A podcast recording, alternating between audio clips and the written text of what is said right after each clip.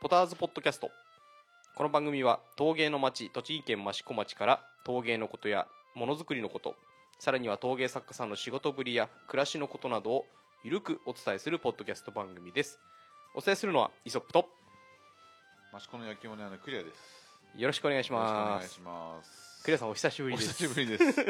3ヶ月ぶりぐらいのような気がします。いやもっとですね。もっとですね。ません。あの、はい。えっと代打で前回あのあのタオさんに出ていただきましたのででその前もタオ3回だその時かなそうか。うんそれが大体、えー、7月うん。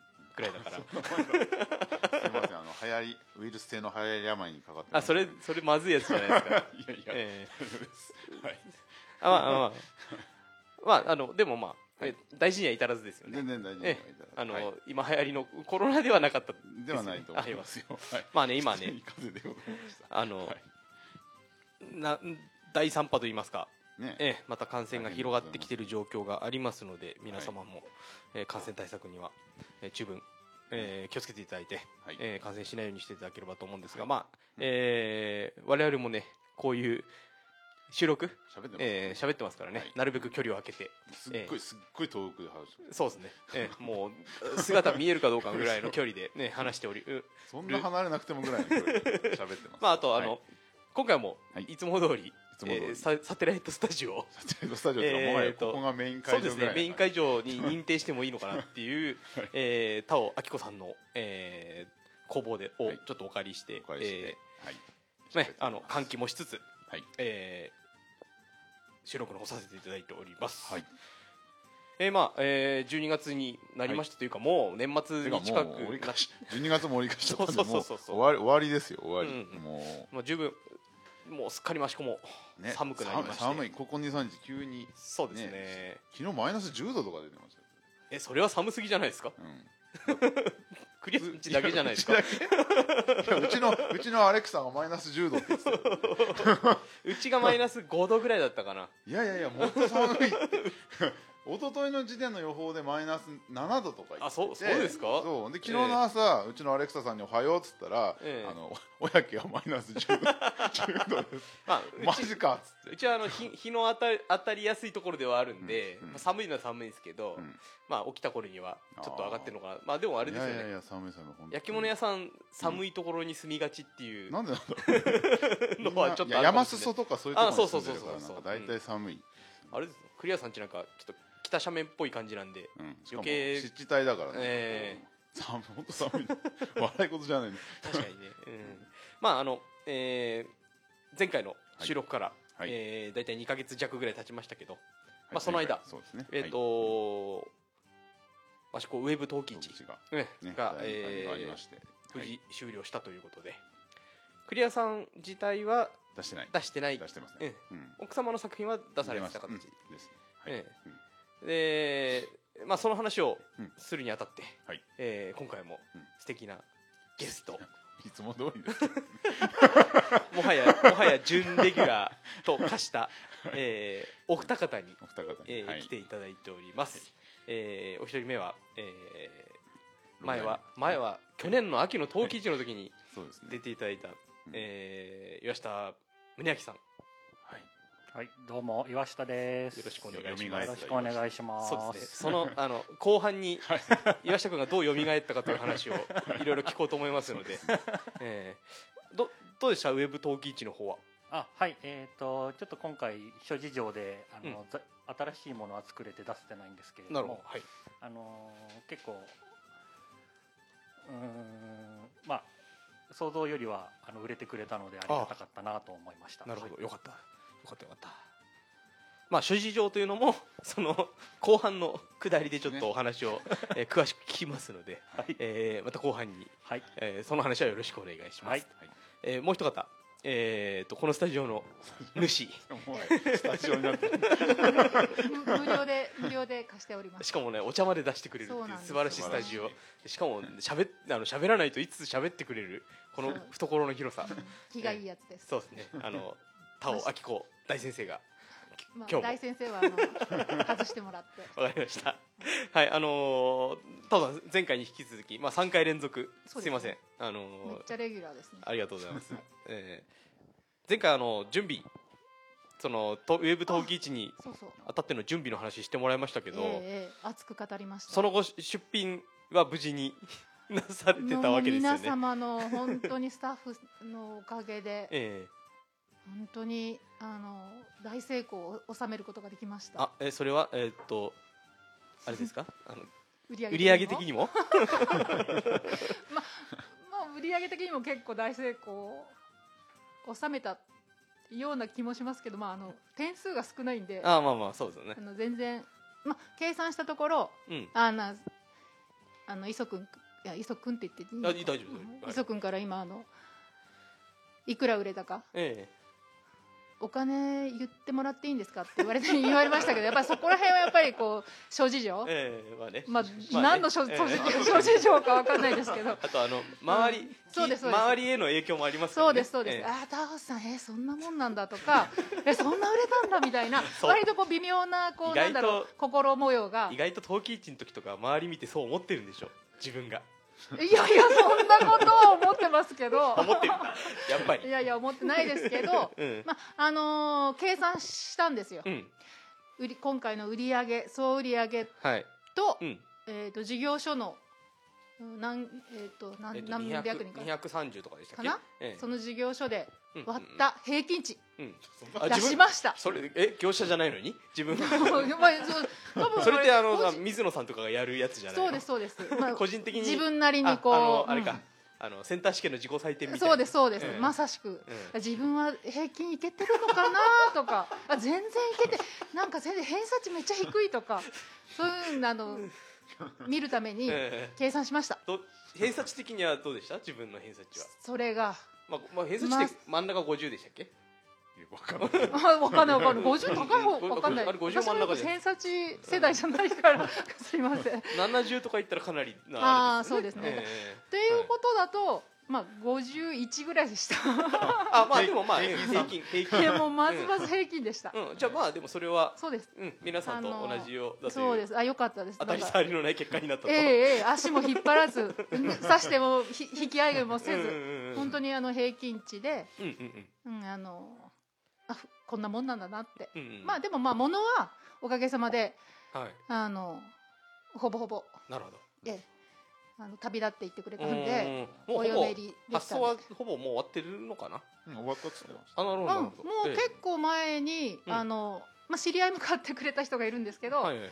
届きましたよっていううんうんうん。メールも届いたりしおてー。だから割と早い対応してもらったと思います。はい。じゃあ出したものはほぼほぼ売りえ。売り切った感じはある？そうですね。売り切った感はありますね。岩下君も大体まあもともと点数がちょっと少なかったっていう話ですけど。はい。えっ、とそうですね。あの想定的にそんなに今回はまあ僕僕が出したアイテム的にはちょっと厳しいんじゃないのかなっていう部分はあったんですけど、はいはい。まああの想像以上にあの出てくれたので、あのまあちょっとふざけて大きい鉢とか出したのはまるっと残りましたけど。お 父さんのも出てあそうですね。今回父もあの分も、うんうんうん。あの撮影して、はい。あのい一緒に出させてもらったんで。た、え。まあ、そういう意味ではあの父のやつもまあ少し少しですけどあうんうん。の出てくれたんで、まあ、ありがたいなと思いながら、うんでもあと買ってくれた人が結うん構あの、自分のインスタグラムのフォロワーさんだったりとかで、はいはいはい。ええ。結構海外だにいる人があの、うんうんうん。自分の自宅の住所に あの、はい。送ってもらうっていうので無理やり買ったとか言ってくれて、うんうんうんあのすごい届くの楽しみですみたいな感じで言ってくれたりとかあと西,、ええ。西の方の方で、うん。普段時計市行けないけどすごく欲しかったので、この機会に手に入ってよかったですっていう話もいただいたのでええ。本当に広い意味でかなりあの普段の陶器市よりも、うんうんうん。あのいろんな方に見てもらえたんだなっていうのなはあのありがたい企画だったなと思って、うん。あのスタッフの方たちにも本当に感謝しかないんですけれども本当にお疲れ様でしたと言いたい感じですね。はい。はい。クリアさん。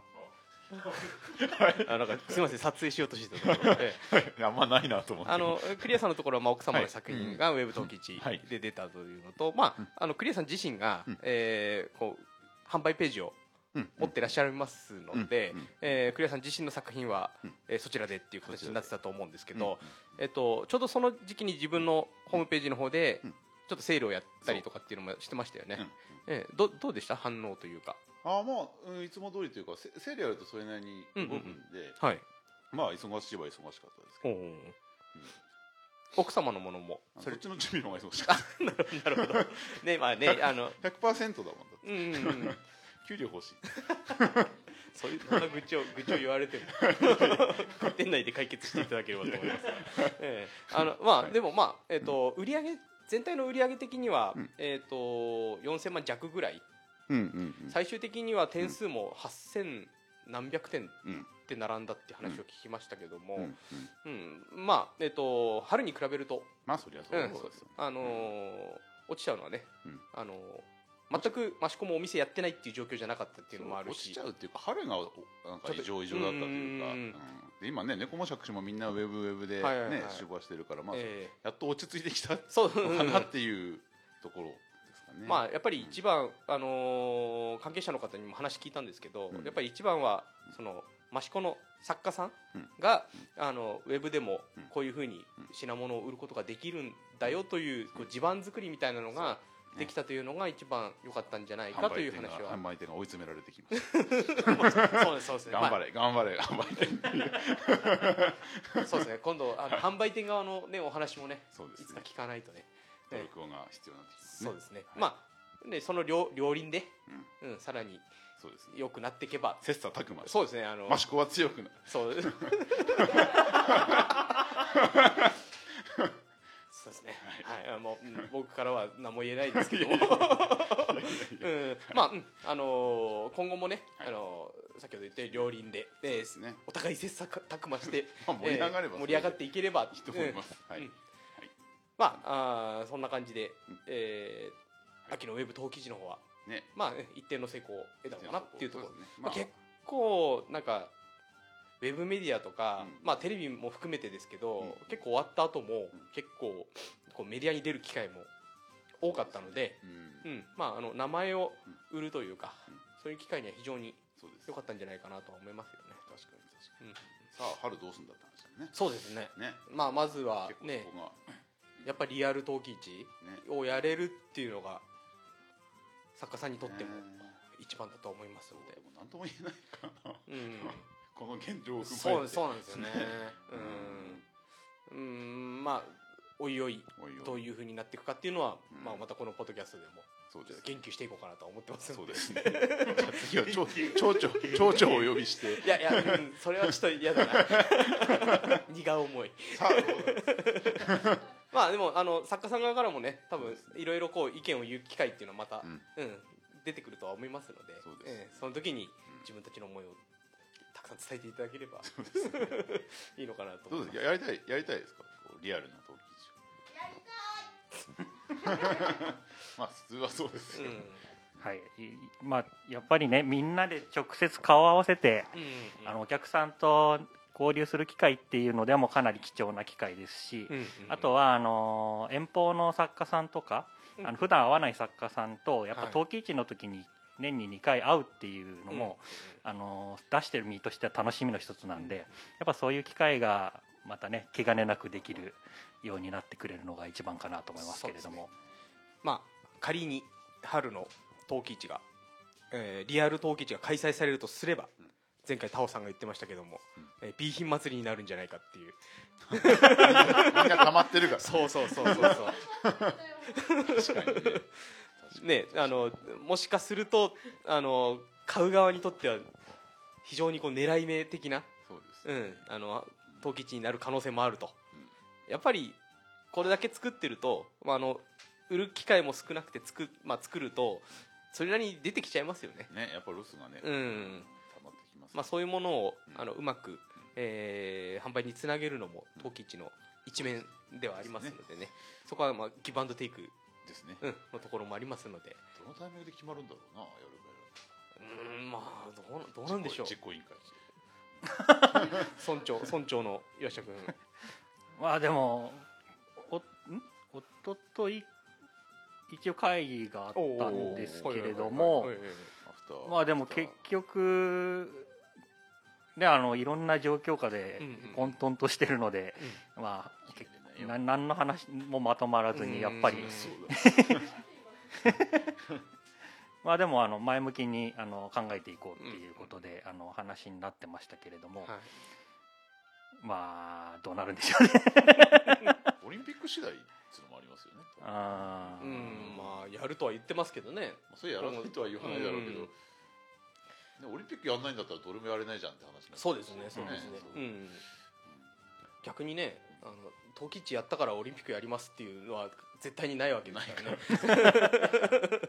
うんうん。ねとりあえずあったかくなってどうなってるか。そうですね。今後のやっぱり、えーこの感染者数のね、えー数を。クチンとね効果とか、あの浸透具合とか、うんうんうん。その辺で判断するしかないでしょうねきっとね、えーまあ作家さんにとってはうん。結構この1年間っていうのはかなり痛みを伴う。悶々として1 年だったんじゃないかな。うちうちなんか陶器市のために冷凍庫買ったのに埃かぶってるよそうですね。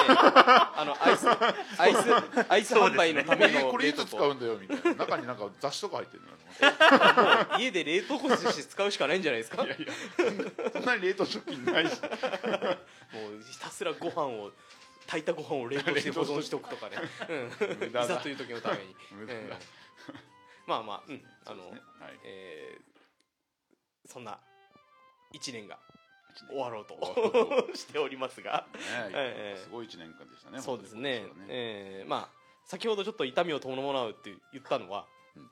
次のテーマへの次のテーマに ブリッジだ。もうもう次行っちゃうんですそうブリッジだったんですが。まああのウェブ陶器市の話はね。まああのえっ、と他でもきっと話、えーウェブメディアとか見ていただければ、はい。えーいろいろ出てると思いますので、えーはい。あのその辺はまああのそっちにお任せするとしてそうですね。えーこっちは、はい。あのうん。もっともっと。ね焼き物屋さんの中身の話みたいなのを聞ければと思ってますので、はい。ねあの先ほどの、えー痛みを伴うが次の話題へのブリッジとなってたんですが、はい。えークリアさんに若干ちょっとあの潰しかけられた。感はありましたが、何でも潰していく。えー。まあまあまあ。はい。このはい。後半のテーマがはい。ちょっとあの痛みというテーマをちょっと、えー。ちょっとネガティブな感じもあるんですけどまああの変な話その辺のあるあるもき結構あの面白いというかあの作家さん同士にとってはこう笑い飛ばせるまあ岩下君にとっては笑えない話かもしれないんですけど。あのねあのネタもねあのタオさんなんかは完全にあのアキレス腱の話はネタとして 笑い飛ばしてますけどもあのやはり焼き物屋さんをやる上で体の痛み心の痛み、心はね、心はともかくとして、うんまあなんか職業病じゃないんですけどやっぱりねねそのこういう仕事だからこその、ねうん。怪我だったりとかそうそうそうまあね、あとはこう運動不足にもなりがちな仕事なので、それでね運動あの運動不足だからっていう運動をやるとアキレス腱切ったりするわけですけども。本末ええ転倒、そうそうそうそうそう、ええ。ね。まあねあのちょっとこうあるあるあるネタじゃないですが、えー焼き物屋さんにとって職業病、どこが痛いここが痛いみたいな話をちょっと聞いていこうかななんて思ってるんですけど、まあ最初に聞かなきゃいけないのがこの岩下君の、そうですね、まあ、もう直近の話です。直近の話ですけど あの多分これは焼き物屋さんにとっては結構避けては通れないぐらいの痛みというかなってる方っていうのは結構多いのかなと思うヘルニア。まあ腰のヘルニアですよね、はい。えーまあ、岩岩下君、えー、と手術したのいつでしたっけ？えっ、と9月に入ってからですね。あじゃあまあ結構経つんで。まあそそれでもまだ手術から3か月、うん。うん、ぐらい、うん。まあでもそう腰が痛くなったのがうん。一回ぎっくりやってはいはいはい。それが8月のうん7月の末か。えじゃあそれまでっていうのは別に慢性的に腰が痛いとかそういうのは？あいやえっ、と結構、うんあのーイギリス行く前に仕事をあ、こなさなきゃと思って、今年去年の年末もっと前か、言うなれば陶器市からうん。ずーっと仕事を詰めてやってきて、はい。でいいざイギリス行けないってなって。そうですね。3月あ5月 ,5 月か。冬季市明け、春の冬季市明けぐらいに行く予定だったのが、まあコロナまあ、の影響で行けないってなって。であの、うん。3か月プー太郎になるはずだったんですけどあのなんだかんだでうん納品の仕事とか、うんうんうん。あとあの巻き窯を作るっていうのはいはいはい。が急に話が上がって、なるほど。でその窯を作るのも、あのレンガをじ自分のところにあるレンガを全部掃除して、積んでいくっていう、まあ、じそういう再利用のレンガを使ったりしてたんで、はい。あのーその多分作業も腰に来てたんじゃないかなと思いながら作ってすぐあのまた窯を試験窯を炊くとかうんなんかちょっと強行スケジュールではい。いろいろやっちゃってえで休まずにまた納品のやつを仕事をしえてえで7月末にぎっくりを1回やっちゃってで8月の中前半にもう1回ぎっくりやってなんかおかしいと。であの8月末にあの夜眠るとなんか右半身がすごく痛い。うん。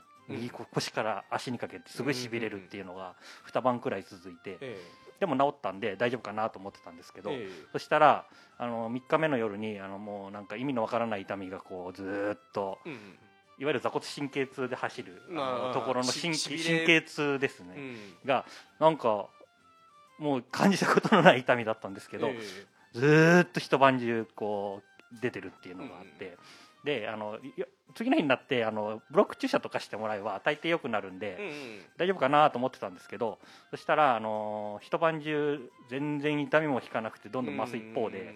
でブロック注射をしてもらっても1ミリも効かなくて、まあ痛痛み止めの注射ですよね。はい。ええまあ、麻酔いわゆる腰に麻酔を打つみたいな感じなんですけど、で緊急入院になりまして、ええ。すみませんちょっと長くなっちゃったんですけど、え。で、まあ、でも原因わかんないんででもレントゲン取るのがギリギリで、うんうんうん。あの別の病院で MRI 取るっていうのも動かせなくてもうずっと痛いんで、ええなるほどなるほど。まあ、薬の量でどんどん増やしていって、うんある程度動けるようになってから MRI 取ったら、うんまあ、腰椎椎間板ヘルニアだったっていう話で、もう取った瞬間に手術即手術適用。はあ。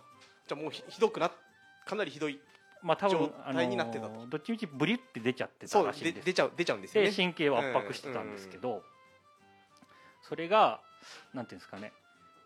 まあいっぱい出てたって なんか別にねあのちょっと出てるくらいの人は結構いるみたいなまああの神経に触らなければ痛みは出ないわけですからね、はい。えなんでそれで、えうん。まあ、手術をしたっていう話なんですけれどなるもほど。はい。えっと焼き物始めて何年でしたっけ、えとどこからにしますかえね、ー仕事仕事として始めてあじゅ、えじゅー10年ちょっとですかね。その間あれですか？腰に違和感を覚えるとか。あでもぎっくり腰とかはうん。結構やったりはしてたので,、うん。で腰が慢性的に痛いとか、うんやっぱり座骨神経痛みたいのが出たりっていうのは少しはあったんですけど、えでもそんなに病院でね、うん。あの入院するほえどではなかったまあしばらくすればはい。治っちゃうみたいな、はい。うん。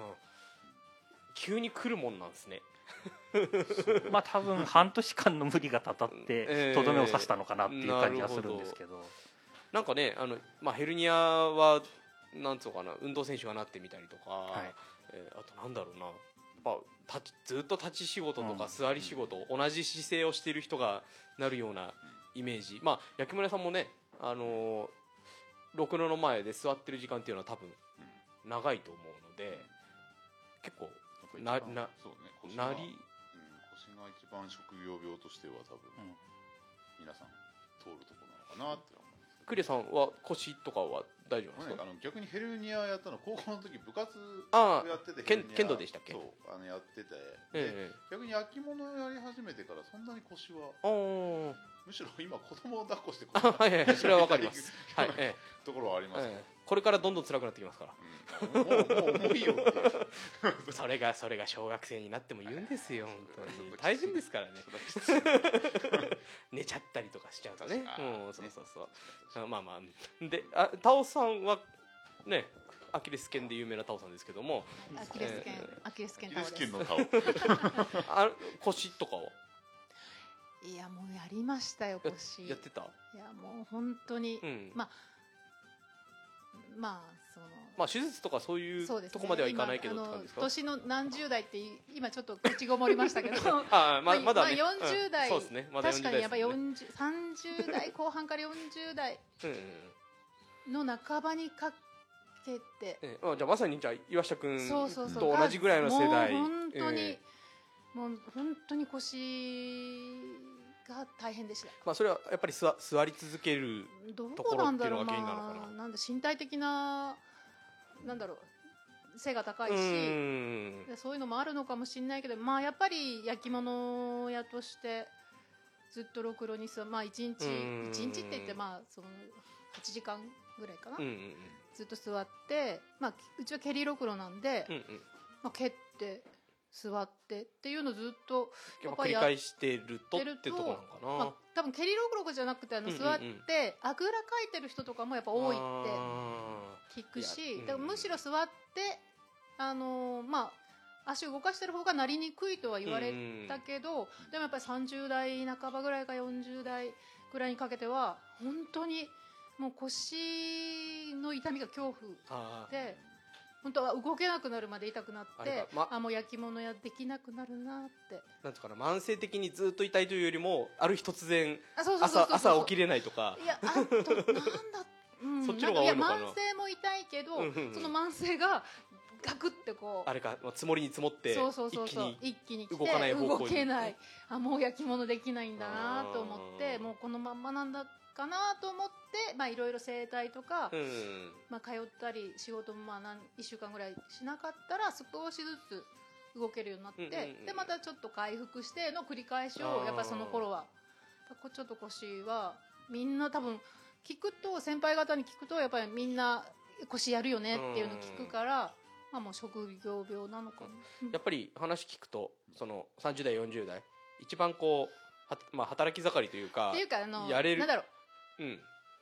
無理できる、うんうんうんうんうん。自分はもう なんかまこれイメージと体のこうギャップがね。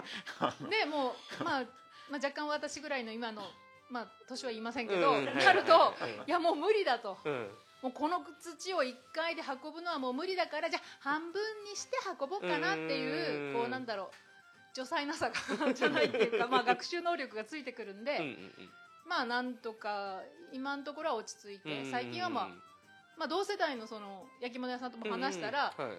やっぱ同じように本当30代40代が一番やっぱ腰やったよねっていう。んん。んんで今になるとやっぱりこう用心するから ちょっとそこら辺はリスクはこうえ少なくなるねっていう話はしました。ーやっぱりじゃあ無理無理の賜物が腰に来るというのが。ろくろもそうだけどあの、うん。重いコンテナを持つ時の、うんうん あのクキックは結構怖い。まあねコンテナに限らず粘土なんかも買ってきて運んだりすると重いですもんね。そうでなんか展示会とかによっては、うんうん会場の前にこう車止めて、はい。すごい急ピッチでこう、うん。出し入れしなきゃいけない時とかって2階まで運んでみたりとかそううんすぐどかさなきゃいけないみたいな、うんうんいやもう、うんもう急いでこう重たいコンテナこう持って下ろして持って下ろして。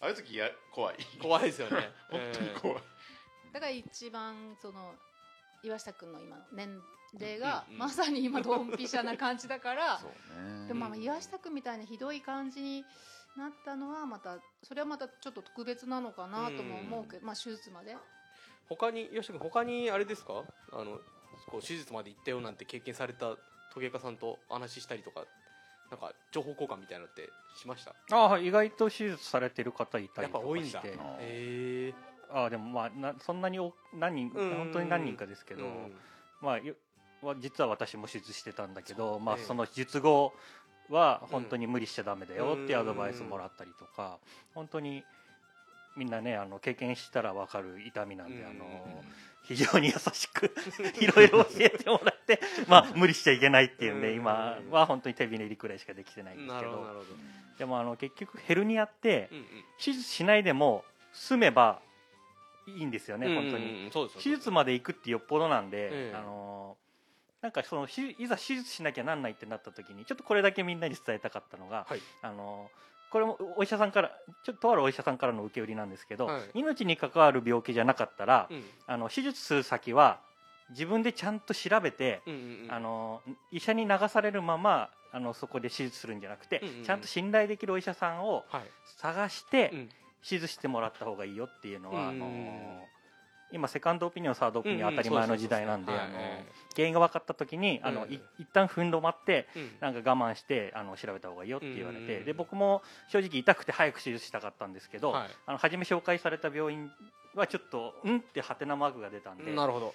自分でしもう正直5日間くらいずっとネットと電話と駆使していろんな方の意見聞いたりして、調べてやっと病院見つけて、うんでそれはたまたま脳神経外科の先生あのヘルニアってあの背中のそうですね神経ね神経なんでええあの整形外科で手術するか脳神経外科で手術するかでうん方法がいろいろあって整形だとねあの最近だと内視鏡手術って言って、あのま筒を入れて大きく切らずにってやつですよね。と、ええ。あと、まあ、ボルト止めて、うん骨と骨をボルトで止めるとかあるんですけど、うん。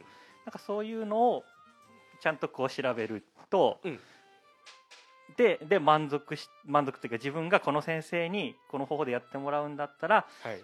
もう失敗しても悔いがない、うんうんまあ、これだけ調べたんだから大丈夫っていう風な状態でやらないと、うん。正直腰の手術って満足できる人なんて本当一握りなんで。うんまあ。で僕はほ正直一握りに入れたと思ってるので本当にラッキーだったなと思うんですけど。でこれで満足しない先生にやってもらったらあのうん。腰の手術したけど痛み取れなくてどうしようもないっていう。結構再発みたいなはい。のでもう一回手術とかっていう話も聞かな聞き聞く話ではありますからね。うんそう結局ね高いお金出し手術したのうんうんうに全然痛くもと痛みも取れないしうんまあヘルニアって100%元の状態に戻ることはありえないんで、うんどこまで理想に近づけるかっていうあれなんですけど、まあその点だけちょっとせっかくなんでみんなに伝えときたかったなっていうのはこれはもう経験した人にしかわからない。あ栗原さんわかんないですよ。いついつ出ちゃうかわかんないですよ。そう。僕もねいきなりあ出ちゃったって感じですから、ええ。これはもう禁言ですよね。最近ね、え犬犬がいなくなっちゃって散歩してないんで。ちょっとね足腰、あの著しく弱ってる気を気をつけないといけない。でも正直コロナウイルスになってあのうんうんうんうん。散歩行かなくなって確かにそれまでランニングトレーニングしてはいはい。ランニングとかやってたんええええ。で体結構締まってきてたんですけどうんうん。一気にだるんとなっちゃったそうですね時期ではあったと思うんでええ。はい。それはあったのかな？まあ僕の方が膨らむ一方なんですけど。トレランとかやってんのにおかしえいやねあのは行っても走らないですから。あの走らないね。走らないトレイルランナーで有名ですから。ランナーではないですね。ランナーではない。ええ。あのねあの多分全国にはヘルニアで並んで悩んでいる陶芸家さんもたくさんいらっしゃるとは思うので。ね。いやいや多いでしょそうまあねうんあのーいると思うので、今のは結構うん。ね、あの貴重な、そうあのー意外と知らない脳神経外科でも手術ができるっていう、うんあのあマイクあタオさんマイクを通してくださいね、遠くに聞こえてくる、一応僕は脳神経外科の先生にやってもらいました。なんであの、うん。その先生は首とかの手術もするんで、うんうん。あのー顕微鏡を使いながら一回背中を開いて、うんうん。あのー骨を一回割って、うんであの筋肉に負担をかけないように開いて、うん。で顕微鏡を使いながら細かく取ってくれるっていう手術だったんで、あのー結構筋肉に負担をかけない。なるほどなるほど、まあ、内視鏡だったらもっと筋肉負担かけないんだろうけど、じゃああれかな？ず術後も結構、はい。うんあのもう手術して次の日あもう次の日、まあ、お昼に手術して、えで一晩寝て、うん。もう朝の6時に立ち上がってトイレ行かえされあてで尿道カテーテルを抜くために ちょっとトイレまで頑張って行ってみたいな。でまああれに近いですね。うちの嫁あの出産の時帝王切開だったんですけどあのもう次の日には歩いてトイレに行きなさい、うん、歩きなさいって言われてたんでやっぱり、うん、あの全然今はね、ううんんそういうところが多いから、多いのかな、うん。まあ非常に良かったなと思いながら、じゃあ手術から3か月ぐらい経ちますけど現状はどんな感じですか？もう毎日あでもあんま激しい運動はしないでって言われてるんで、あの毎日ウォーキングで一応1 0キロくらいは歩けるように頑張ってはいるんですけれども、えまあ、でもその効果もあるのかわかんないですけど、あのーまあ、手術してすぐもう右にいたあの激烈な痛みがないのは分かったんで、はいはい本当にいい手術だったなと思って、まあ、再発しないように体を今鍛えて、うんなんとかあの陶芸を元元のようにできるように体を鍛えてる段階っていう状態です。じゃあもうすっかり痛みははい、ない。はい。なくなったと。まあ、若干ちょっとししびれというか鈍さはあるんですけどうんそれくらい済んだんで本当に良かったなとうん。思ってます、まあ手術となると回復するにも時間がかかるし、まあその間仕事もできないわけですからね。そうなんですよね。う ん不安ですよね。まあでもそこでちょっとウェブ登記値であの収入があったんでありがたかったなっていうのなるほど。はあのはいうまく非常に。うまくまとめまとめていただいた。えっとあれ手術当初当初は 2, キ2キロぐらいまでしか物を持っちゃいけないみたいなことを、まあ、タオさんが言ってましたけど。なんかも持ち物もなんかあえっ、とうんし術後、えっとうん。10キロ以上のものは10キロか。3か月は持たないでください最低限。あでも一応あの2月までこ2月に今度もう一回検査があるんですけど、うんうんはいはい。そこまでは本当に無理しないでねって言われてるんで、あの一応再発リスクがある間は本当にあ、うん。あの無理はしないと。もう10キロの粘土も半分にして5キロで持つとか あのなんか本当にそういう対策うん。で1時間座ったらあの一ちょっとう立って姿勢を変えてっていうのもんなるほどなるほど多分今後ずっとやっていかなきゃなんないだろうし、あのまあ、そのあたり、まあ、自分の体と向き合いながら、うんうん。あのまあ、手術しちゃったんでもう。もうしちゃったからしょうがないからそれに伴ってうんあの生きていくしかないなっていう感じですね。はい。なるほど、うんまあクリアさんははいよ。のあの学生の頃のヘルニアは手術までしたんですか？いやいやいやあの普通に通院通院ほ保存療法みたいな感じで。そうそう。まあだってね完全に治すとしたら部活やめなくちゃいけない。まあまあまあまあ。まあで当時はまだ根性論の時代なんうんうんで、うん。それくらいなんだみたいな感じのなんか。じゃあまあそれ以降はそんなに。うん腰はそんなには、うんいやないですね。クリアさん逆にどこか痛いとかないんですか？いや特にあのーあ筋力落ちたなとかいうのは あるけど。あまああ,、まあ、あれですよね。前もお話ししていただきましたけど、あのえっとお弟子さんをやられてた頃まあお弟子さんというか、えっと生徒所でうんうん。働いてた頃、うん。あのー腱鞘炎にならないようにや柔らかはいは土で。そうちの親方えとか、まああの生徒場がすごい数を作るうんうん。とこだったんで、うんまああのとにかく粘土は柔らかく作うる、んそうそうそう。その話をうん。聞いたので腱鞘炎とかにはだあでもやっぱり痛い痛い。なあでもやっぱ痛い。のーすごい大きな皿とかが大量に注文うん。来たりして、うん。もう連日でっかい皿作るとかいうとぜ全部自分で土もまなくちゃいけないじゃないですか、あれそうするともうひたすら土ももみもみで結構そうきついんですね。結構きついね。ああれはもう。それは結構皆さん一緒？そうですね。やっぱ土もみは手首にきますよ、ね。一番の重労働と言っても過言ではない。もうそまあう制作する工程では。作る流れの中でやっぱ土もの結構体力使います。よ、うんうん。でやっぱりね大きな皿とかって言うとそれなりに量も必要だし、うんあのひ一玉土もんでも、うん。うん例えば8寸ぐらいのお皿、まあ、2 4センチぐらいのお皿だと、45枚取ったら終わりなわけですよ。そしたらすぐまたもまなくちゃいけないんで、うんうんもうひたすらずっとだ前それでね真夏にそれをやらなくちゃいけない時があって、倒れかけたこと いやいやもう暑くてクーラーもなくてあの本当独立したての頃。うん。でなんかねお皿が50枚ぐらい作んなくちゃいけなくて、うん。もうひたすら土もんで引いてるの作り返してたら暗かった。まあまもう ここれは死ぬと思って。あなんかイメージ的にうん。焼き物屋さんもう本当に失礼なイメージかもしれないですけどまああの体力勝負ではないよねっていうなんなんかこう芸術家というか。いやいやいや。そのねあのまあ他に体をたくさん使う仕事の方もたくさんいらっしゃる中で陶芸家さんってそんまあなんか座ってこうやってればいいのかななんていうもう失礼な偏見かもしれないですけどいやいや。まああったんですが体力使う仕事はないと思う。釜やってる時は寝れないし。あ、まあ、そうそうそうなんですよね。それ 巻き釜なんかやってたら巻き割りから何からですか？あそうか巻き割りもあるか総合芸術みたいな綺麗な言い方もあるけどな、うん。ね、何から何までやんなくちゃいけないようなとこまあ、ろがあるんで、特にね個人個人作家さんはそうですよね。そう。うんえー。結構大変ですよね。やっぱじゃあ焼き物屋さんにとって腰と腕。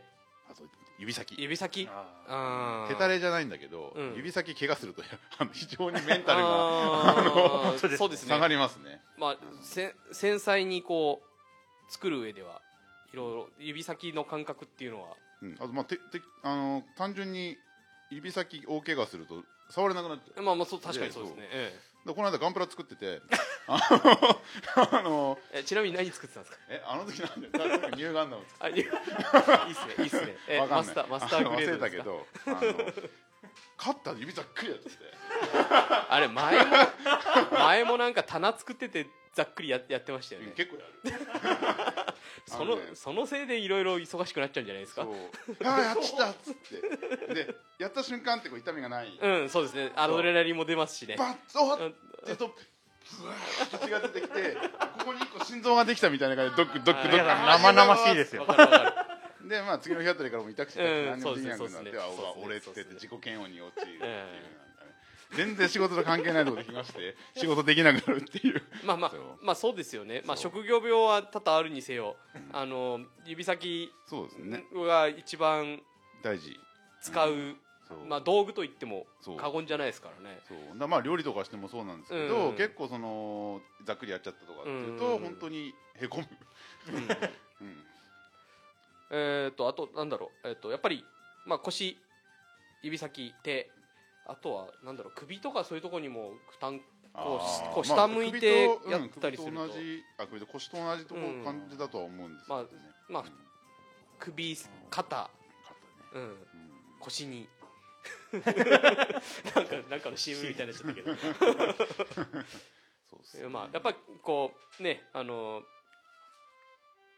痛みがあると、作品にも影響出ますよね。あでもタオオさんうんうん言ってるやっぱこう気持ちうん。が沈んでる時の焼き物って、えやっぱり違う。まあ他人から見たらわからないかもしえれないけどはいはいはい。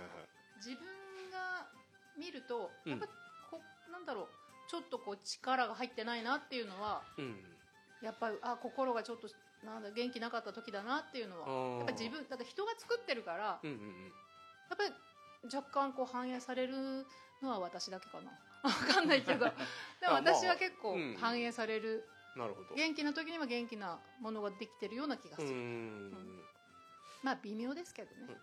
タオさんはねアキレス腱切ってもうええ。完全にあのスタイ 作刀のスタイルを変えるまでの大怪我をしましたけど。いやうんまあそうですね。うん。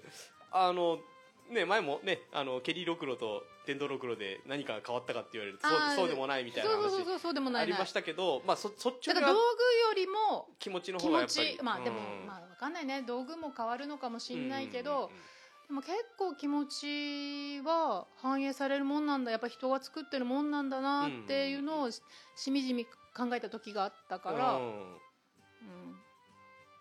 なるほど。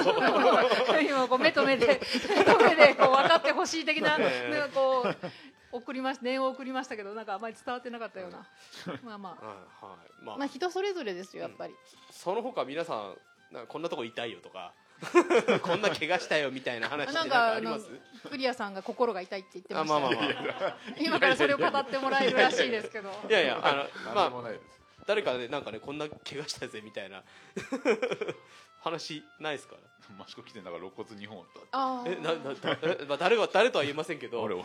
ああえクリアさんが折った？何何で折ったんですか？あの独立したての頃にええ。仕事場を作ってて、あじゃあじそうですね。そう。自分で、まあ、八木村さんは大工仕事もよくそうですよね。やるんで。タオさんも多分そっち系の怪我も結構多いと思うんうだけど、ん上にこう棚をつけようと思って、は当時若かったしバカだったんで、うん。コンテナを積んで、はいはいはいはいはい。想像想像できるコンテナを積んではい非常にこうアクロバットなあのええ姿勢でこうはい裏側にこう釘を打ちはいはいそしたらコンテナがガコンと崩れてすぐ下に流しがあったえあの流しの角にガンとえ脇腹脇腹からいった感じガーンとえ息ができなくてうんえああうんうんでおっつってであやべこれはなんかこれ非常にやばいと思って、ええ。そこから張ってるうちまでこう行って、ええ。これちょっとこれ行ったかもしれないっつって、もうええあのうちの嫁さんにすぐ車を運転してもらって 赤十字まで行って、ええ。そしたらまあ救急で行ったら待たされる待たされる、まあ待たされますね。はいえこっちに油汗流しながら行ったら、ええ。やっぱり案の定ああ2本行ってますね。であの折れました。あれろ肋骨は手術しないんでそのままなんかギプスもないないんですよね。そのままなんですよね。あれ本当きつい。ねあの寝て起きるのが本当にねえ毎朝地獄のようなあー。ね寝返りも打てないえうんうん。し、とにかく寝起きがしんどいで本当あれは痛かった。まあ峠絡みの クリアさんだけじゃないですか。なんか焼き物に関係ないところで怪我がちっていう。意外と焼き物怪我してない。うん。全然関係ないところでいっぱい怪我してあれですか？釜とかやっててこうなんかこう、まあまあ、特に巻き釜なんか直接こう火を火火に近いところでやりますけどやけど的なところとかっていうのはあんまないんですか？いやけど髪焼けるとかによくあるけど、う んもうまあその辺はもうあれ許容の範囲内みたいな感じなんですかね,、まあね。うん、なんかあんだけ火ボーボーもして横からもこう特に上り窯なんか横から火も出たりするじゃないでまあ、すか、髪とかチリってなっても別にうん。作刀には関係ないあまあから、たまあうん。やっぱりねから指先とかそのう辺がん。ちょっとしたあれでも関係あるけどやけどとかあんまり聞かない聞かない？あまり釜の事故ってそんな聞かないですよね。うーん。まあとその辺はやっぱり皆さんう火事一番火事すら知らないもんなあんまり私は聞いたことあるよ。なあマジででも先輩あのさガス釜でええ。点火してたんだけど最初ってやっぱりすごく弱火でうんうんうん弱うん。火で炊くからうん。でやっぱガス圧がやっぱり弱かったから消えたんね、うん。きっと、うんうんうん。そのそれであのガスが充満してて、はい。で点火して爆発したっていう。で俺もなんか屋根飛んだとか火傷したっていうのは聞いたことがある。えそれはあのあれです。僕も他多分他の方だと思うんですけどえっ、と釜爆発して怪我しちゃったっていう話はうんうんうん。聞いたことある。結構やけどもうんされたっていうのを聞いた、じゃああずいぶん先輩の方だったけど。意外とそういうこともあるあるんですね。あううん。ん、だだからから俺ガス怖いんだよちょこそうなの。怖いのよだから。でも一回私も火消えてたことがあって、うんもうそれを聞いてたから、もうなんだろう全部消して、うん。あ消してっていうか火を火っていうか元栓閉めて、大きなうちわであ。変に扇風機とかでスイッチとかあの辺の静電気の火花スパークで。大きなうちわでその釜の中の炉内のうんガスをこう出しのうん。しばらく置いてでまた再点火をしたけどやっぱり怖い。ガスまあ電気は電気で漏電とかあるけど、うんガスはやっぱりこう爆発とか、うん見えないし、ね、そう まあちょっと匂いはね結構充満してるとあ意外と巻き窯とかの方がいやもういや気安持ち的にはすごい楽だと思う。楽っていうかねまあ。あの体的にはめっちゃ一うん番大変ね辛いけど、え気持ち的には私は巻き窯何回か手伝ったことあるけどまあ手伝いだからかもしれないけどえうんなんか楽しい。パチパチ。パチパチっていう。いろいろ語弊がある楽しい。なんか音とか。何をって言われちゃう。おうんあそっか。なんかその音を聞いてるのとか、うん火をこうくべてるのとかなんか肉体的には本当寝寝れないし、うんもうその巻き終わらなきゃいけないし運ばなきゃいけないしってすごい大変なんだけどうん精神的には一番なんかけん健全っていうかなんかまあまあ私的には楽まああ楽な。るあるべき姿というか一番最初原始のうんなんか ですからね。あのーえー負担が精神的な負担は少ない感じ、うんまあね。ガスとかは結構割と毎回緊張する。多分この中で巻き窯を持ってるのは岩下君だけなのでまあなかなか巻きはやる機会はないそんなに多くはないとは思いますが。ヘルニアになっちゃったんで。今から言いますまあねさっきも言ってたけどね巻き割りとかねそうですね。そういうのが一番こうね炊く時はいいかもしれないですけどね。うん。その前の準備がね。結局ねあのええ前の年からきねあの割ってか乾燥させておいてっていう薪の準備から始まるんで、うん。うんまあすぐたいすぐやってすぐやろうみたいなのはできないでと思うんでねええまあ、そういう大変なところはありますけどね。でもまあ確かに火遊びしてるみたいなんで楽しいですよね。すげえ。年に1回とか2回だとイベントみたいな感じそう。そういうのはいいと思うんですけどうん。うん薪しかない人でもうそれだけでやるってなると多分結構大変になると思いますけどね。うん。そうですよね。そう。うん。一回失敗したらあリスク高いじゃないですか。薪だってね今その辺で手に入ればいいけどちゃんとした薪買うと結構しちゃうんで、ー動作が動作がうん動作が精神的に楽ってことでいやもう経済的にもいやみんながマイク向けなくていい んだけど本当に大変だと思うこれは、うんうんうんうんまあそうか心の痛みですねそれ。あなるほどなるほど。そうあのそううちは灯油だから、うんうんそんなこうまああのバーナーの故障とかそういうのはあるけど、うんうんうん。そんな爆発とかはしないんだけど、うんでもなんかうん。灯油うちも灯油ですけどあの漏れてた時ある漏れてなんか火の海になってたとかいう話を聞いたことがあるんですけど。ちなみにはなんだけどいつまでたっても温度上がんないからおかしいなと思ったらタンクの出口、うんうんあここからポタポタポタあポタってであーって言ってもうでも直しようがないから、うん。急遽釜止めてもう大地区大地区さんで言っちゃいいのかな？言っていいのかな？あまあ釜 釜屋さんに。釜屋さんに言って。漏れてる漏れてるっつって、うんうんあのもう急いで持ってってみたいなことはあっなるほど。たあとやっぱなんかあの釜炊きしてる時よく釜を失敗する夢を見て。あこれありますね。心の痛み。飛び送るっていうのは、ね、心の痛み。あの起きるとこから始まるよ、うん。布団から起きるとこから始まって、ええ。見に行くと釜がこう傾いてたりとか 中で棚が全部崩れてこう火がなんかおかしくなってるとかうん。夢を見てハッとこう目覚めてあそうだまだ炊いてる途中だったみたいなのをしょっちゅうあるこれあれか焼き物屋さんあるある的なところかな。結構仮眠してうん。夢見てるんですけど、うん。なんか夢の中でも釜やっぱ炊いてるんですよ、うん。で見に行ったら火の海になってそう。そうそういう感じ。あーっつって目が覚めたらあああまだだ。なんだろうねあれ。やっぱなんかこう恐怖心なんだいやでもやっぱ火を扱うっていうあれじゃないですか。うん。俺だい本当2回に1回ぐらいはそういう夢見るな、火事になる夢は見ますねよく。へあれそんなでっかい失敗とかじゃなくて見に行ったらなんかその、うんうんうん思ってたのと違ってたりとかなるほなんか中が大大変なことになってるとか似たようなところかもしれどうない、ーんまあこれ結構ね皆さん多分経験あるんじゃないかな。焼き物やってる人は。そうですね。ね。眠りが浅いからなああまあ仮眠仮眠中っていうのもあるあるのかな。棚崩れるでいうと、あの新しく作った窯でえあの作ったばっかで水分が抜けてなかったコンクリの水分が抜けてなかったのか、えうんうん。もう窯をいざ止めるぞってタイミングで水蒸気爆発を起こしてああ床土台土台が？の土台がボーンってで窯自体がう一回ボーンって浮いて、うん。っていうくらいの衝撃でうん。あ終わったって思ったらあのまあ、棚は崩れてなかったんですけどそれ夢じゃないんだ。いや現実です現実。いやもうあじゃあそろそろやめようかって言って、うん。やめた瞬間にやめる瞬間にボーンって言って、ええー、みたいな。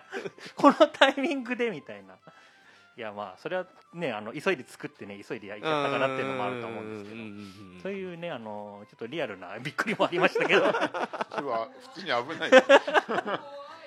まあその代わりあの中に入れてたものはだいぶガタガタになってました。あーええ地震が怖いのよそれマイクを通してってください、はい、あね最近多いですよね。夢そうそうですね今日も今日も地震ありましたもんね朝ね。結構崩れるって今のキうんーワードから、そう地震がだから釜炊いてる時にえ地震でその釜の棚板がえ崩れるっていうのが、うん。まあ、夢そう夢は見たことはないかもしれないけどそのストレスはすごい。毎回。まああの地震来なきゃいいなって思いながら火をつける、えここ益子もねもうすぐ10年経ちますけど東日本大震災の時には震度6ぐらいあったのかな、うん。うん。で結構焼き物屋さんも被害を受けた方。販売店陶芸家さんともに、えーたくさんいらっしゃいますけども。釜炊いてた人も結構なんかちょうど炊き上げしてる時だっおお、私は釜詰めしてる時だって。えー、総崩れあみんな総じゃあ崩れやっぱ釜やってたんだみんな。そうだから私も、よくだから火事なんなかったなと思って。総崩れはしない、うんうんうん半分ぐらい崩れて、うん。うんうんでも棚板がまあぶっちゃけこう高いからあ棚板自身が。板そう棚板自身が高いから、こううん。揺れ始めて、あさまあ結構あるからここら辺は割とうんうんうん。34万ぐらいまではまあまああるから、はい。4までは全然こう棚組み方で倒れないなっていう自信はあったんだけど、で最初はまあ何？あこれまあいつもの地震だなって思ったらそうですね。も最初はねそう全然収まらなくてどんどんどんどん揺れ始めて、うん。あこれは崩れる崩れるけど棚板高い。とりあえず 棚板は下に落うちはその釜がでかいから大きいから下に落ちたら絶対もう全部割れてしますうもんね。ええ。からもうその棚を抱え込みながらえ中に崩れろ中に崩れろって結局こう棚は崩れたけど 下に落とさずにうん。4段4段か5 4段ぐらいかなうん。中に崩れ崩れさせたっていうか、うんいやでも一歩間違うと自分が棚板の下敷きになっちゃそうそうだからう本当コンテナの上で支えてたしかもコンテク リちゃんじゃないけど、うん。まあ、うちはコンテナ一つの上に乗ってうんうんだから下手しその横に揺れたから体に対して横に揺れたからうんうんうんなんとか、だけどあれがこう前後方向だったらこっちに自分の方に来ますよね潰されて、えー。多分ああいい人だまあいい人かどうかわかんないけど いい人だったのにってみんながちょっと少しぐらい涙流してくれたかなっていうぐらいやっぱりちょっと怖かった。だから地震がやっぱり一番怖いかな。ね。一番ってうんあの経験をしたから多分みんな余計だと思いますよね。あるあるだと思う。うん。以上です。最近はあの地震来るとすぐあの部屋のガンプラが気になってしまう。ああ壊れちゃうもん必ず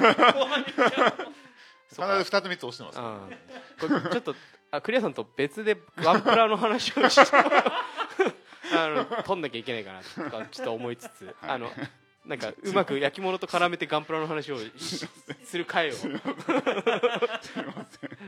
まあねあのね地震は怖いですよ。怖いですよね。なんかでも10年経つとやっぱ気が緩みますよね。あのむまあ地震と地震があって当初はあの地震が来るの前提で釜詰めしてたじゃないですか。あの一個一個話すとか。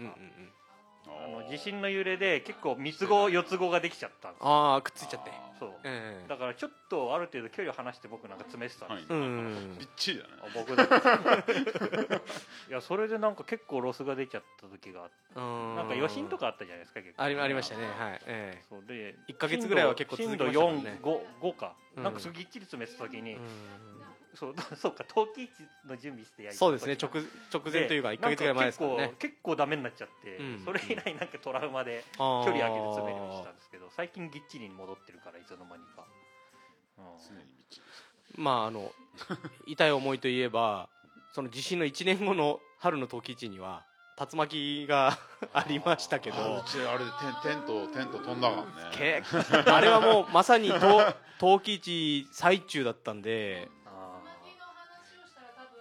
かタオさんマイクを落としてくださいね。つなぎの話をしたら多分10分は語れるあじゃー もっと。いやいやまあそういう話いやいや大丈夫です大丈夫です。いやみんなあったでしょあまあまあそうですよね。うん。竜巻は本当大変でした。まああのよ要約してというかまああの時まあまだちょっと自信時間があるので。竜巻は、うんだから私はその岩下広場に行行くく前前ですよね。のかな、まあ、こんなとこ寂しい 寂しい某広場で出してたんですはいけどえだからもうあの辺がもうみんながもうその某広場からうん。撤退し始めて。う片付けの時あーまあ、でしたっけ最終日。最終日でしたよね確かに。っていうか、ええ。そのテント数自体もすごく少なくうんうんて、うん。みんながもうメインな会場に移ってったんで私たちこうほどなるほど。離れたところ、うんうんうんそしたら本当にあのね空が真っ暗になり始めて、うんはい。あ最終日片付ける片付け始めようかなだけどまだ早いな昼ぐらいだったうんうんかな、うん。あー空真っ暗だねみたいな。うんでだんだんなんかあれ？なんか不穏な感じ？うん。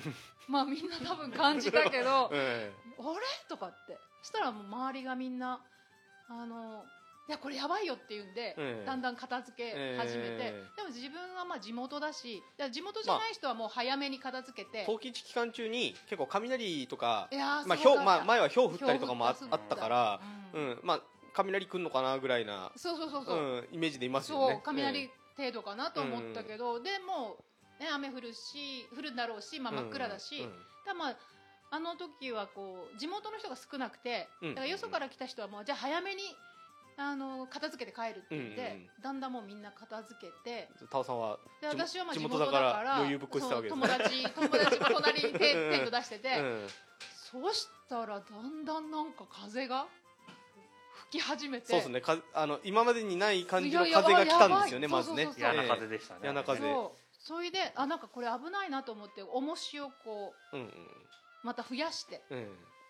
だけどそんなそんなぐらいの重しじゃなんかこうちょっと危ないって感じでこう,、テントにぶら下がって自分の体重で。自分を重みにして。そうそうそう自分のうん。結構な重みなんで、自分の体重だったらって思ってで隣の、まあ普通ねそのぐらいだったら飛ばねえかなって気しますもんね。で隣のやっぱ同じうん。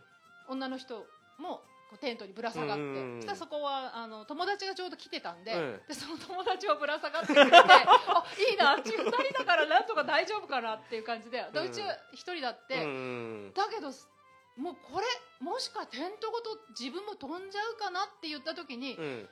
そんなに知り合いでもない人が、あのもうテント畳んだ、うんあところの奥さんが、うん。なんかうちに来てくれて、うんうん私もぶら下がりますって言ってくれて。いやいい人すごい優しい人。優しい。で、うん。その人がぶら下がってくれて、うんうんうん。であのバーってその風もなんだろう。今まで本当に経験したことのないこう雨って力降るのっていうぐらいこうそうですね。地上あのからすごい雨ですけど吹き上そうそう吹き上げるような。もうで髪ももうで私はそんな髪あの長くないんだけど、うんうんうん。その隣のテントぶら下がってた友達は髪の長い。髪の毛の長い。そうう。ん。そうしたらかその髪の毛がこう真上にあなんかトルネード映画？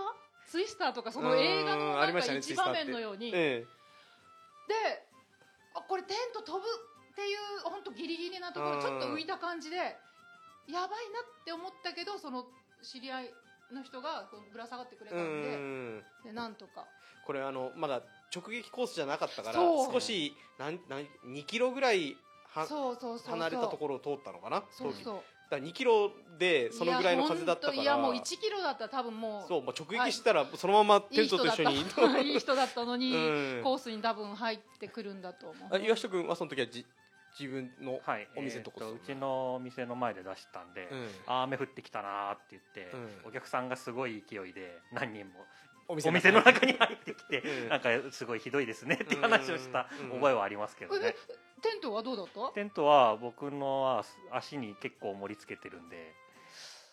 まあそう場所によるのか、うん。うちはもう吹きさらしのあそこ。うん結構広いですもんね、ところあのそうそうそう。そうなんですよね。風がこう、うんそうねいや本当に怖かった。実際になんか飛ば何かテントが飛ばされた人とかもあいらっしゃるんですよね。だ。からうちのうん同じところに出してたうちはあのなんて、えー、と普通のなんて言ったら白いテントなんだけど、その簡易テントで出した人のところはもう棚も壊れて、ええ。それはなんかねもう長崎から来られてた方なのよ、でまあぶっちゃけそのあんまり売れないっていうか場所が悪い ちょっと偏僻なところなんで、うん。そのまあまあ売り上げ的にも不利不利なところに。そうそう不利なところなんで、ええこう見てて、うん。あなんかあんまり売れてらっしゃらないなってあおなんか長崎から来られたのに申し訳なんか地元として、まあ、申し訳ないなって売れればいいのに申し訳ないなと思って見てたらその最終日え物も結構残ってましたようん。棚に。えうんでもまあこうねその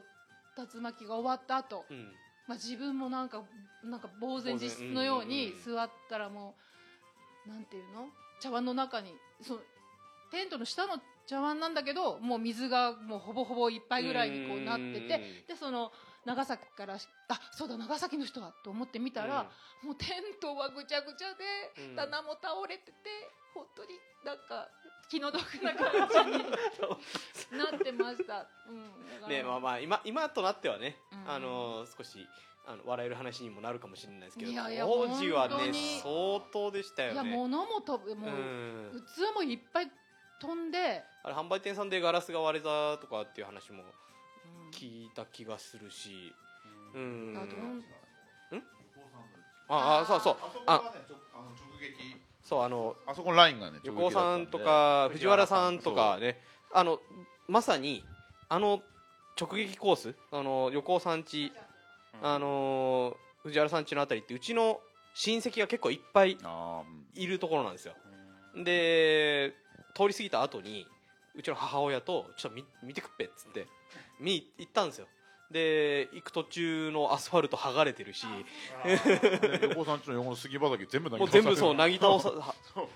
たでうちのおばさんのうちの真横を通ったんですね。直撃しなかったんで家にはおばさん家にはダメじゃなかったんです。まあキウキウイの棚が倒れた。キウイを育ててたんで キウイの棚が倒れたぐらいで。ただその道路を挟んだ反対側の家は直撃しちゃったんでそこの家にあったカヌカヌーをやられてた方でカヌーが庭先にズドンと落ちてきた漫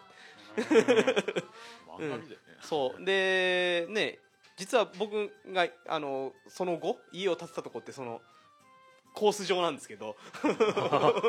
そう。でそのコース上もともと隣におじさんの家があってもうそこもやっぱりあの瓦が飛ばされたりとか。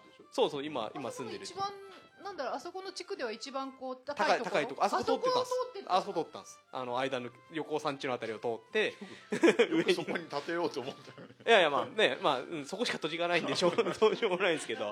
うちもあのラインに極めて近いそうですよね。近いとこですよね。結構ギリギリええ。後で聞いてヒヤッとしたうんうんそうそうそう。だからその隣今今は隣のおじさん家もあのガラスが割れたりあのカーポートの屋根が飛んでっちゃったりとかっていうのがあっ多て分もう10メートル20メートル単位で多分その被害の被害、うん、全大きさっていうのは然違う全然違いますよね。だってに日本で竜巻の明確な被害ってあれが初めてぐらいのなんかねあの茨城の方は完全にこうあの建物がひっくり返っちゃったりとか、うん亡くなった方そう亡くなった方もいらっしゃってそこからねあの益子来て茂木の方に抜けてったっていう竜巻でしたけど、ねまあ、地震の本当あれがもうあの陶器市会場を横断してたらかなり死者、が出るうん、死者が出てただろうなって。うちもだってテント飛んできてううちのテントの上に乗っかったかおー。ああだからテントでしらあょの茶色いテントあるでしょ。あれに穴開いてて骨が2つぐらい折れてるんですけどあれうん鎌暮れの丘でうちの嫁さんが出してる時にあれを休憩テントにしてた。全部でも玉椿の時に普通のテントがこう乗っかっぱりってあれで穴開いて骨が折れてうん。ちょっとダメになっちゃった。なるほど。うんだからびっくり重しもちょっとなんだろうあんまりそうですねしてない人もいるから。あのあの後重しを買ってましたよね。もういっぱい買いました。重しはもうそうそうあのそれ。時遺跡広場とかあの辺結構ひどかった。そうそうそう。そうあのやっぱり吹き上がってくる。そう上こう遺跡広場が一番ひどかったんじゃないかっていう話は聞いてます。まあ一番高いところだしね、うん。下から上がってくるから。いや本当死者が出たと思ったもん。そうですよね。本当に。あ遺跡大丈夫かなって思ったうん。だからその後あのー陶器市100周年ぐらいの時にあの陶器市ラジオっていうニッチなの僕とクリアさんでやってましたけどなんかちょっとちょっとちょっと前ですけどやってましたけど あの一応そこに入れましたもんね。アナウンアナウンス的に。ああそうあの何かし避難場所はここですよっつって、うん、でああの、ああじゃない。遺跡の下の。そうそう。うん。で店内では棚が倒れる可能性があるからねとかガラスのそばには近づかないでとかっていうのを入れた記憶があるので。真面目に緊急対応頑張ってたいやもうもういい。何何やってるそれはもういいいいですいいです。はい 大丈夫です。はい。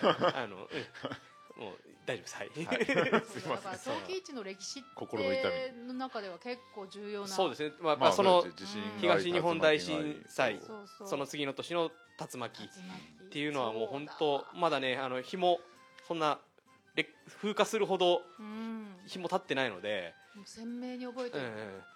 まあ、それに加えてこのコロ今年去年のまあ。今年からのコロナか。でっかいイベントの難しさですよね。そうですよね。まあね。うん。だからだなんでもかんでもまあいいや。また愚痴になるうんから。うん。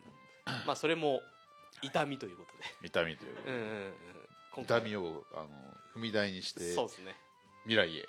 そうですね。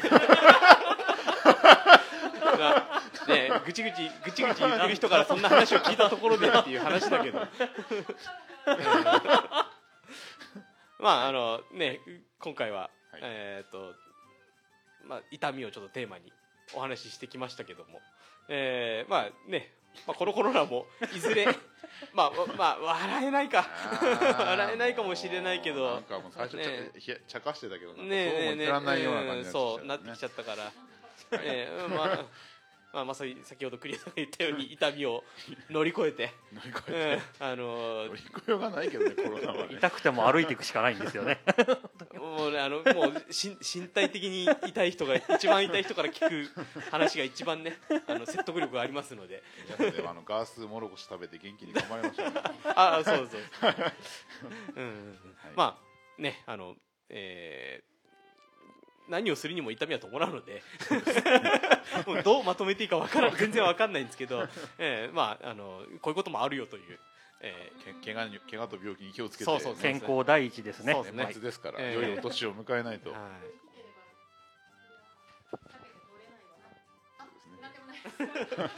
はい、うんまあ、うん今回は、えーこのぐらい、まあ、まあ何にもまとまってないですけどこんな感じに。いやいやえーまあでも。いや結構大事な話をいっぱいしたような気がしますけど、金金言はいっぱいありましたよね、はい。えー特にこうあのヘルニアになら悩む。何回こうエコをかけた方には、うん。えー、と僕にその編集技術がないから ちょっとそこまでできないかもしれないですけどえあのタイトルぐらいにはしてもいいかなっていう。あのねあのヘルニアに悩む人必見の、えーポッドキャストになったかなと。くれぐれもあのヘルニアで痛みに苦しんでいる時も冷静に ちゃんと病院探してください。結構勢いでこう決めちゃうからそういうの大事だよね。いや本当ですうんあの一回冷そうそうそう静そうにもうなって考える。もうみたいなね痛いとそういう余裕がねきっといや。早く楽にしてほしいってきっとみんない思や本当にあのヘルなんかヘルニアの痛みってこれこんなやばいんだみたいな。なんか俺これあと23日やったら発狂してどっか行っちゃうよみたいななんか気分でした。まあでもイギリスで出なくてよかったですね。いやまあそそれみんなに言われるんですけど あのイギリスに行かなかったら、うん。もしかしたらなってなかったかもしれないっていう。イギリスに行ってたらなってないってことね。そういあ行ったら行ったらなってなかったかもしれないっていう。行けなくて無理しちゃったからなっいちゃったやまあまあ結果論ですからねうん。もうまあでもねあの健康第一なんでそうですね。今度ね本当来年万全な体制でそうですね。イギリスが落ち着いてくれればまた。ーうん。そうですね。まあでも一応準備は進めてますので、うんはい。はい。体も万全だしね。いやまだまだそうですね。一応イギリスに耐えられる体を作ろうと思ってます、うんいやいや。やらないアキレス腱だって切らないに越したことはないんですよ、うん、はい、ま早くいい嫁さんを見つけて。はい、何があってもいいように。そうですね。あそうですね。支え合ってね そこではい。いやでも自分に何かあった時にねなんか本当に何もできなくなると困るからうん。冷静に冷静に考えちゃいましたなんか。嫁さんがいないとそう。いや全部全部今回ね全部母親にやってもらっちゃったんで。えー はい。はい。じゃあこんなところで大丈夫ですか？もうもうまだまだなんかあります？痛痛みの話。もうもうねあのネガティブな話はこのぐらいにしましょうよ。自分で振っといてなんですけど、ええ。えまああのー何かこう告知みたいなのが皆さんあれば全然していただいていいんですけど。あのクリアさんはあれですよね。あのー仙台での、えー展示会を終えて終わりました。こうやってお土産をいっぱいい。ただいてますけど、うん。非常に微妙な時期に行っちゃったんでなんかうん。迷惑かけちゃったような気もしますけどね。どうでした、あいや良かったですよ。うん。うん。よかまあただ久々ですか？やっぱ、そうん外に出ての展示会みたいなのは、そうですね仙台は毎年何かしら行ってたんですけど、うん。ここ最近1年ぐらい間が空いてたんで、はい。行きたくて行きたくてしょうがなくて、まあまあそうなりますよね。そう、うん。でなんか今回やる時もそのコロナのねあれがあったんで、ええ。その実際展示会やるのかどうなのか、うんうんうん行くのか行かないのかっていうのはやっぱり一回話し合いがうんうんうんあったんですけど、まあでもせっかくの機会だから行きますわっつって、うんうん。あのこっそり行ってきましたまあでもねこっそりも何もね。もう書いてるし、ね、出しちゃう代用しますって書いてるし。うんうんうん。いやでも非常に美味しく美味しかったじゃない、うんうん。楽しかったです。美味しかった。美味しかった。美味しかった。がそりゃそりゃ当然じゃないですか。はい。その他こん今後何かあったりします？まあこういう時期になっちゃったんで先はなかなか不透明なところはあるかと思いますけども。特にこれといった告知はないです皆様他にありますか、えーっとはいヘルニア後復帰で、えーっと第一戦であの毎年お正月にやってます、あの萌木城内坂店さんで1月2日から、うん。えーっと招き猫令和の招き猫店、はいはいはいえーっと少しあのバクあいや、うんま、招き猫を。枠招き猫枠で、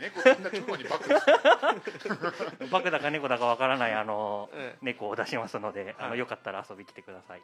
あと,、えー、と1月2日からやっぱり同じ時期から、うん。うんえー、と笠間の陶芸美術館の、はい。えー、と2階うん。で、えー、と日本遺産関係の、えーはいと展示があるみたいなんですけど、あのーなんかフリーで見れるようなところに作品1点出させてもらいますのでよかったらご覧ください。はい、えー、と日本遺産関係の話は兄弟番組「益子の雑談」で以前話してますのでその辺も聞いてもらえれば。はい。タオさんは大丈夫ですか？一これいつはあれなんだろう。あななるべく早い時期早いうちに出1しますので。月の半ばぐらいまでにまでにじゃないまで、えっと、茨城県陶芸美術館で、はいはい。急須展笠間と益子の急須展う。んをそういえば参加してました。今告知って言われてうん。なんだろうなと思って。そうです。参加してますので皆さんよよろしければ10人ぐらい参加してるんで、なるほど。うん。あの1月の半ばあたりですね。ぐらいまで？多分。14日、うん。うん、ちょっと今。ちょっとわかんない。わかりました。でも1月までやってます。はい、よろしければ皆さんまあなんかねあの道の駅この間の益子の雑談でも話してたんですけど道の駅でまあ2月ぐらいになるかなって言ってたんですけどあの焼き物関係の企画展示が。そうそう俺がやってんだあ そう。それ言うの忘れてた。お遅れてる原因はクリアさんのせいだったんですね。違います。違います。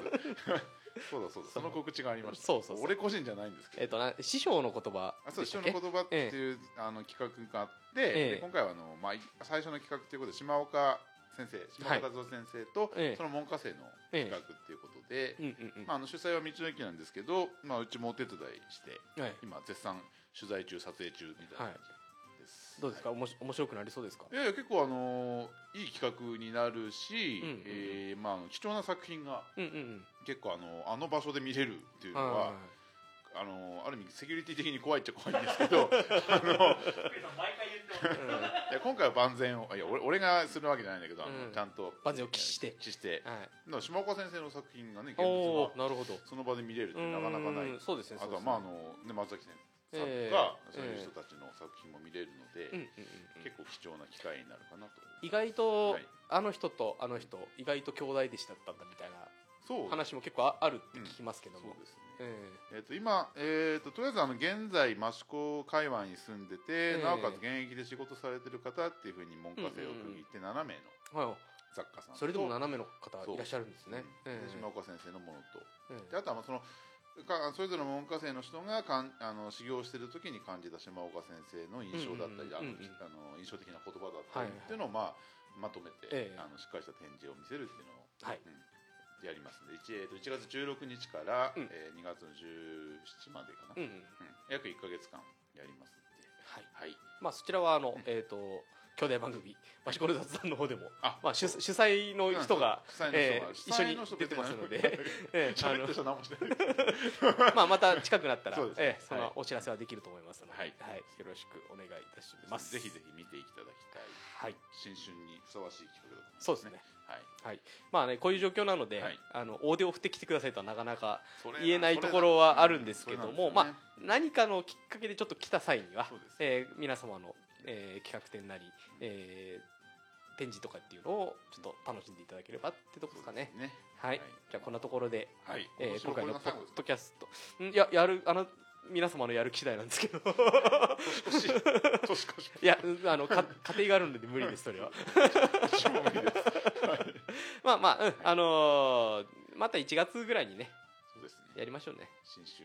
はい。新春ポッドキャスト。ちょっとねあの別のポッド番組さんポッドキャスト番組さんの企画にちょっと参加することに、えーなるなりそうな雰囲気なのでそれ絡みの話っていうのもちょっと、え皆様に、えーはい。えーとする可能性もありますので、はい。えーとまあそれはおいおい、はい。えまた発表できればと思いますので、はい。えーじゃあこんなところで、はい。ポターズポッドキャスト終わりにしようと思います、はい。お伝えしたのはイソップと益子の焼き物屋のクリアと岩下とタオですどうもありがとうございました、はいありがとうございました。ありがとうございました。良いお年を